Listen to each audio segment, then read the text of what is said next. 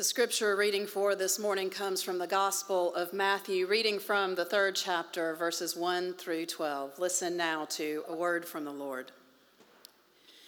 In those days, John the Baptist appeared in the wilderness of Judea, proclaiming, Repent, for the kingdom of heaven has come near. This is the one of whom the prophet Isaiah spoke when he said, the voice of one crying out in the wilderness, Prepare the way of the Lord, make his ways straight. Now, John wore clothing of camel's hair with a leather belt around his waist, and his food was locust and wild honey. Then the people of Jerusalem and all Judea were going out to him, and all the region among the Jordan and they were baptized by him in the river Jordan, confessing their sins. But when John saw many Pharisees and Sadducees coming for baptism, he said to them, You brood of vipers, who warned you to flee from the wrath to come? Bear fruit worthy of repentance. Do not presume to say to yourselves, We have Abraham as our ancestor. For I tell you, God is able from these stones to raise up children to Abraham. Even now, the axe is lying at the root of the trees. Every tree, therefore, that does not bear good fruit is cut down and thrown into the fire. I baptize you with water for repentance, but one who is more powerful than I is coming after me, and I am not worthy to tie his sandals. He will baptize you with the Holy Spirit and fire. His winnowing fork is in his hand, and he will clear the threshing floor and will gather his wheat into the granary, but the chaff he will burn with unquenchable fire. This is the word of the Lord. Thanks be to God. This second week of Advent, we claim that peace can't wait. Former Idlewild associate Casey Thompson once preached a sermon from this pulpit, and he preached about John the Baptist, and he said it would be better to use a John the Baptist figurine as a Christmas tree topper, tree topper rather than a shiny star. In his sermon, he also shared that he'd never seen such a tree topper anywhere, nor did he think you could buy one at Target or the Goodwill. Maybe, maybe you could find one on Amazon. Back when Casey preached this sermon, I heard Casey's words as a challenge, and I set out to design a John the Baptist tree topper. That year at Idlewild, we had used really beautiful purple fabric in Lent and in Advent to dress the Lord's table. And I knew that that leftover liturgical fabric would serve as the foundation of a new creation to make this John the Baptist tree topper, but I needed more. I needed gems to link the liturgical cloth into John the Baptist. I needed something just right to craft a convincible biblical figure. John the Baptist was imperfect and messy. He was a wild haired, locust eating, belted prophet in the wilderness who cried out before the world, Repent, for the kingdom of heaven has come near. John the Baptist cried out, and his message is as compelling today as it was then.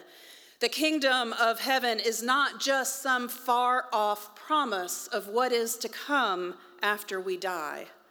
It is real to each of us in every day. The kingdom of God is now, And God gives us glimpses of the kingdom of heaven every day. For me, that particular Advent, a glimpse came in this way. It was just an old Horne's department shoe store shoe box.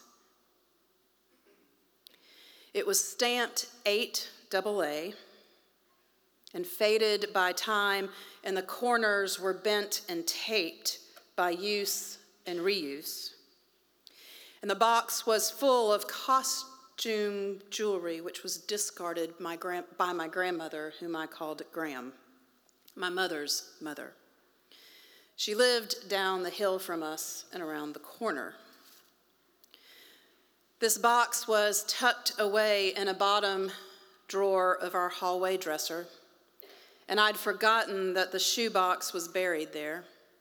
I'd forgotten that it had been brought back after her funeral, and I had forgotten that it was full of treasure. Our family pace has intensity, but when I opened that box, time stood still. The smells of 50 years ago filled the air. Taking a deep breath literally took me to another time, to an almost utopian time that I constructed in my own memory when my grandmother, decked out in her costume jewelry and her patio dress, would unceasingly pitch the softball to this wishful catcher on the greenest, softest grass ever grown in Pittsburgh. My Gram was a tough lady.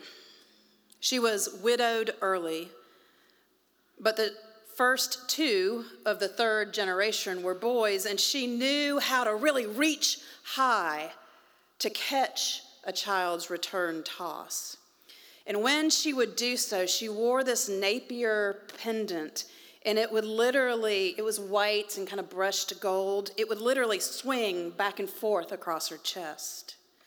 And so eventually, as we continued that game of pitch, she just tucked that pendant under her bra strap. I still put Kleenex there. And I think that's a gift of the efficiency of storage that she taught me. Looking into the box of her leftover costume jewelry, I remembered the way that she stitched things together. Her old Singer machine rotated up out of its base, and she would make me outfits and matching doll clothes out of the scraps. I can smell the machine oil of the sewing machine, and I can hear the rise and the fall of the electric motor. Born before World War I and raising a family in the Depression, she modeled frugality without a spoken word. God makes everything suitable for its time. Waste not, want not. Woven with wire and the help of a glue gun, John the Baptist, the tree topper, came to life coalesced with pieces of my Gram's pins and pendants, with pieces of her husband's old watch face, and reused liturgical fabric. It was time. The tree topper was unique, though not perfect. It was unrivaled, though not ideal. It was beautiful, but not refined. But this was the message to the messy and imperfect in our lives. Our lives, which need both repentance, a turning before God, and also the assurance from these stones that God will make something new. I was renewed as I watched this crazy stuff, once left to be discarded, once set to the side and forgotten.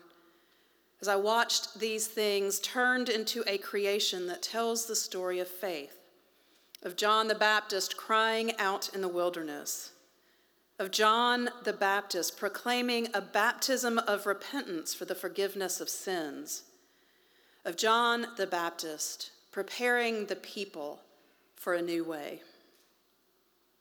Not that weaving art out of leftover fabric scraps and a grandmother's forgotten jewelry is like the resurrection of the body, but working on this project tapped deeply into my understanding and my belief in God's transformation. Working on this Advent tree topper was like tapping into Christ like energy, strange and sanguine, peace in the midst of chaos. Working on this Advent tree topper tapped into God's creativity, an energy that cries out, I am about to create a new heaven and a new earth. It's that thread of energy that led Mary's answer to the angel be, Let it be with me. Seemingly impossible, but absolutely true. Each drop of glue between the raffia and the alternating lavender and deep purple fabric was a reminder to trust God's ability and our repenting, turning towards God.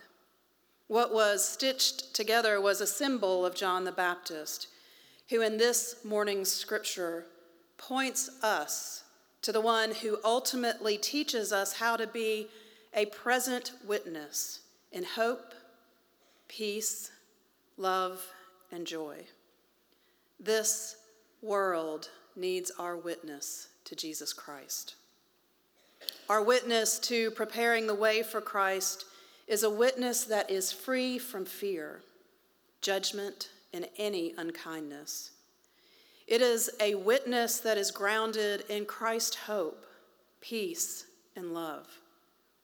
As John the Baptist said in the midst of his baptizing frenzy, God is able.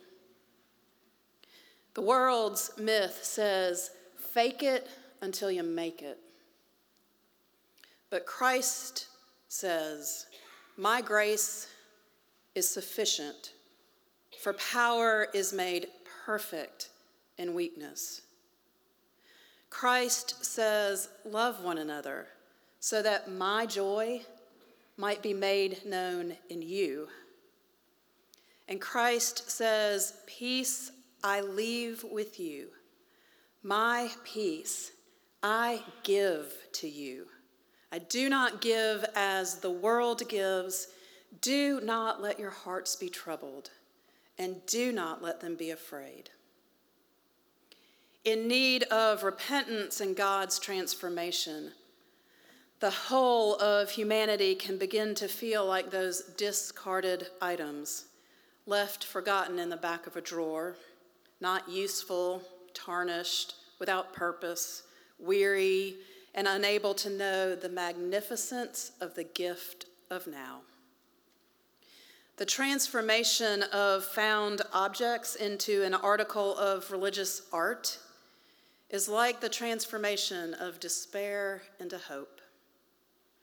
God's transformation of us, God's new way, is when we live with the knowledge that in Christ, life, death, and resurrection, we are not only free to love and commanded to do so, but we live out of a peace that passes all understanding.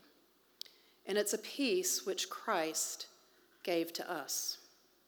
From that, we prepare a way for the Lord, for God is able. To the God of Mary, who turned towards God and brought Christ into this world, be all glory now and forever. Amen.